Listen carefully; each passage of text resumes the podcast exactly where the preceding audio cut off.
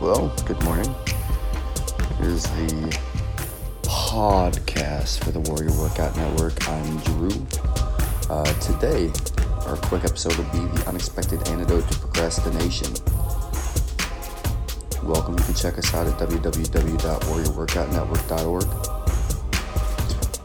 What are we? We're a nonprofit dedicated to fight dedicated to fighting the obesity and suicide issues that are going on in the veteran community.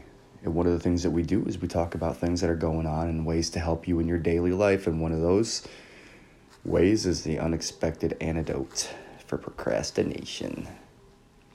A recent early morning hike in Malibu, California led me to a beach where I sat on a rock and watched surfers.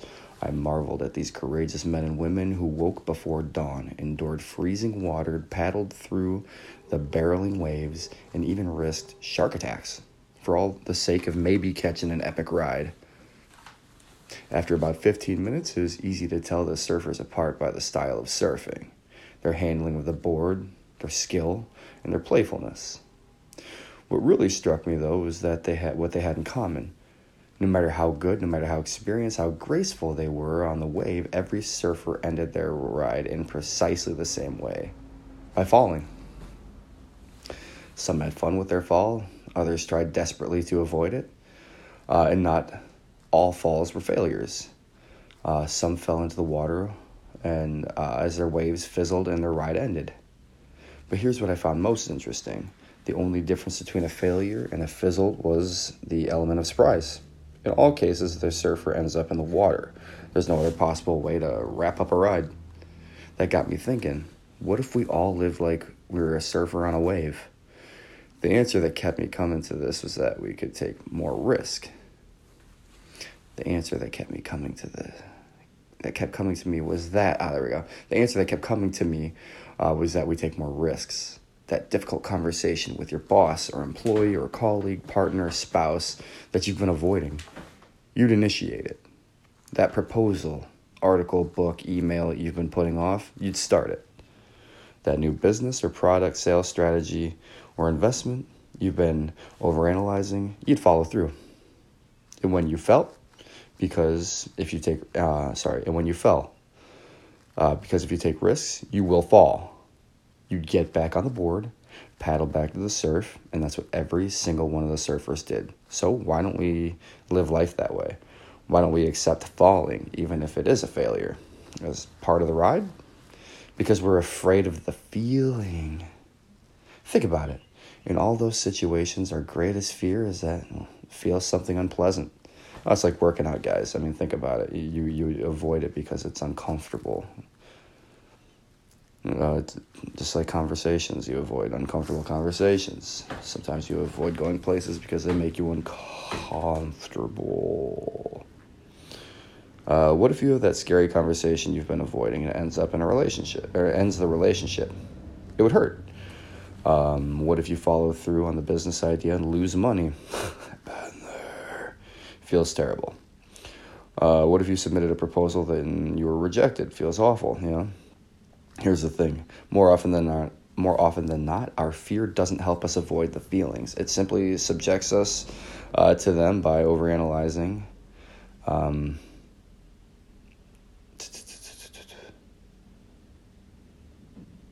see, we feel the suffering of procrastination uh, or that frustration of a stuck relationship.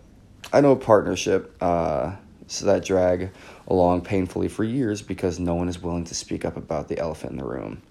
Taking risk and falling is something to avoid. It's something to cultivate. But how? Practice, uh, which you get by taking risks, feeling whatever you end up feeling, recognizing that it didn't kill you, and getting on the board and paddling back into the surf. Have that difficult conversation, listen without defensiveness. I got that issue, man. I'm defensive as shit, but I also come from a family that's pretty defensive too, so I mean, everybody argues everything. So I'm working on that. Listen without defensiveness. I take that one personally. Uh, when your colleague criticizes you, name the elephant in the room, get rejected, and feel it all Feel the anticipation of the risk, feel the pre risk cringe, and then during the risk, after that, take a deep breath and feel that too. You become familiar with those feelings, and then believe it or not, you'll start to enjoy them. Uh, even the ones you think of as unpleasant, because that feeling always tells you you're alive. Hey guys, just real quick, yesterday I talked to Chad Maynor. We both agreed that the days that our life when we work out and we have a good physical routine, that shit that you avoid because it's uncomfortable, we find that we physically and mentally do better during the days. Exercise is essential. It's uncomfortable, especially at first. I avoided the shit out of it, but you know what? It's helpful. It it, it keeps you sharp.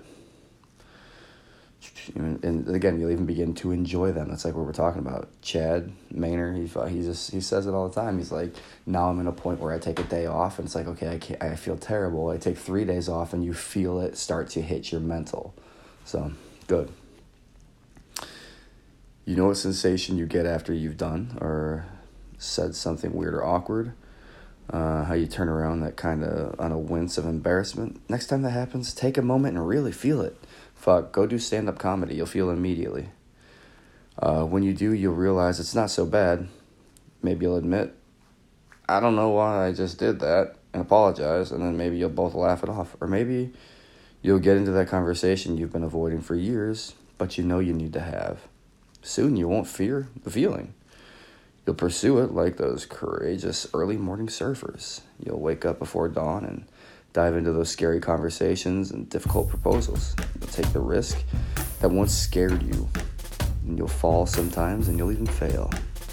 You'll get back up and you'll do it again. So, guys, looks like the uh, persistence is the hack to procrastination. Let's see, how long is that on this recording? Six minutes, 52 seconds. All right, I hope everybody enjoyed their seven minute podcast this morning. I'm Drew. We're the Warrior Workout Network. Thank you very much for tuning in.